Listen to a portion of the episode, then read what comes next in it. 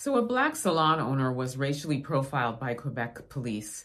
They showed up at her salon unannounced, unexpected, no notice, and searched her premises. Take a look at this. It's normal for them to just do that and violate a business and just start looking around and trying to make us feel like we were doing something bad.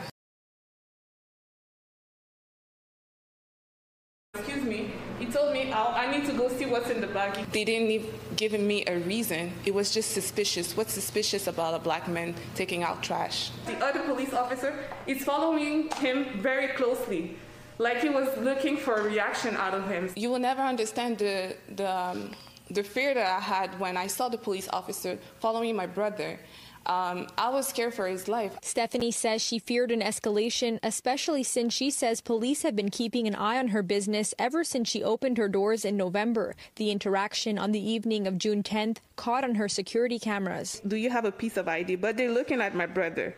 Why? Give them my idea. And I was embarrassed because I had a client there.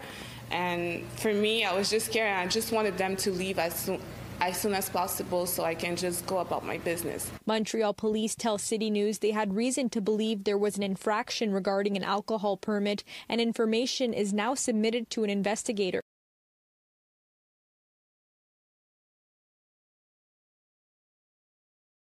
I just go about my days because oh, they didn't find anything, but they don't think about the repercussion that I have now. I'm a business. I on the street. Other businesses saw, saw this.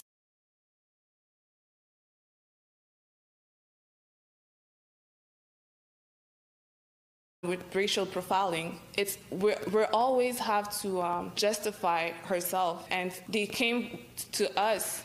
They, they don't follow any protocol. I hope that things will change. So they entered the premises didn't say anything. They saw her brother going towards the back. She had asked her brother to go get the trash bags and bring them out to put them to the front because trash day was the following day. They followed her brother to the back and while they were walking towards the back, she stopped them and she said, Excuse me, may I help you? I'm the owner of this salon. And they said, Oh, we just want to go and see what's back there. So they were following her brother. And you do note that the sister said that the one of the officers was really, really close to her brother. That was what he was trying to do to provoke her brother and also stay really, really close to him in the event that he should just nudge a little bit by mistake because he's so close to him and they would have attacked him, they would have assaulted him, they would have accused him of assaulting an officer. They were looking for trouble. So when they got to the back, they looked around, she showed them around, and then they left.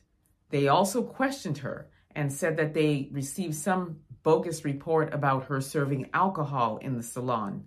That's a lie. There's no alcohol there. However, there is a bar next door.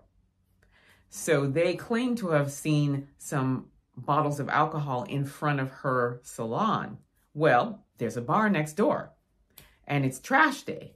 So perhaps some of those bottles rolled out and ended up on the floor and ended up in front of her salon, which again I say is right next door to the bar.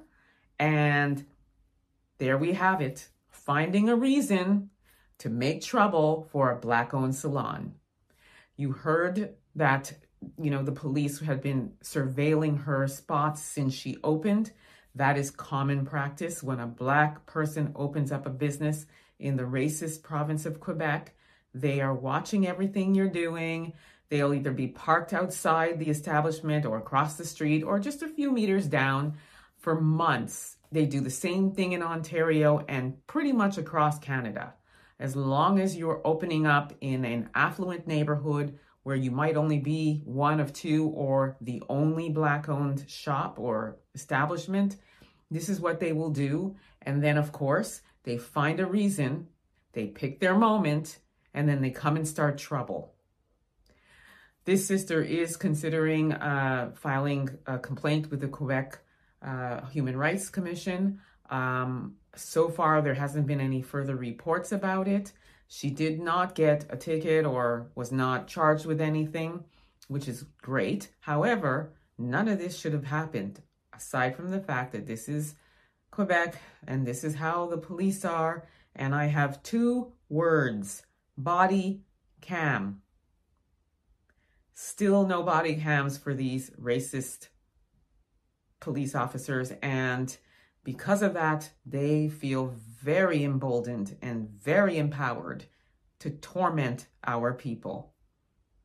Let me know what you think about this. Don't forget to like and subscribe. Also, hit that notification bell so you don't miss out on the next upload. And subscribe to my YouTube channel, EA Public Relations, where I report on Black owned businesses in the Niagara region, events all across the province of Ontario as well. Until next time, please be safe, everyone. Peace be.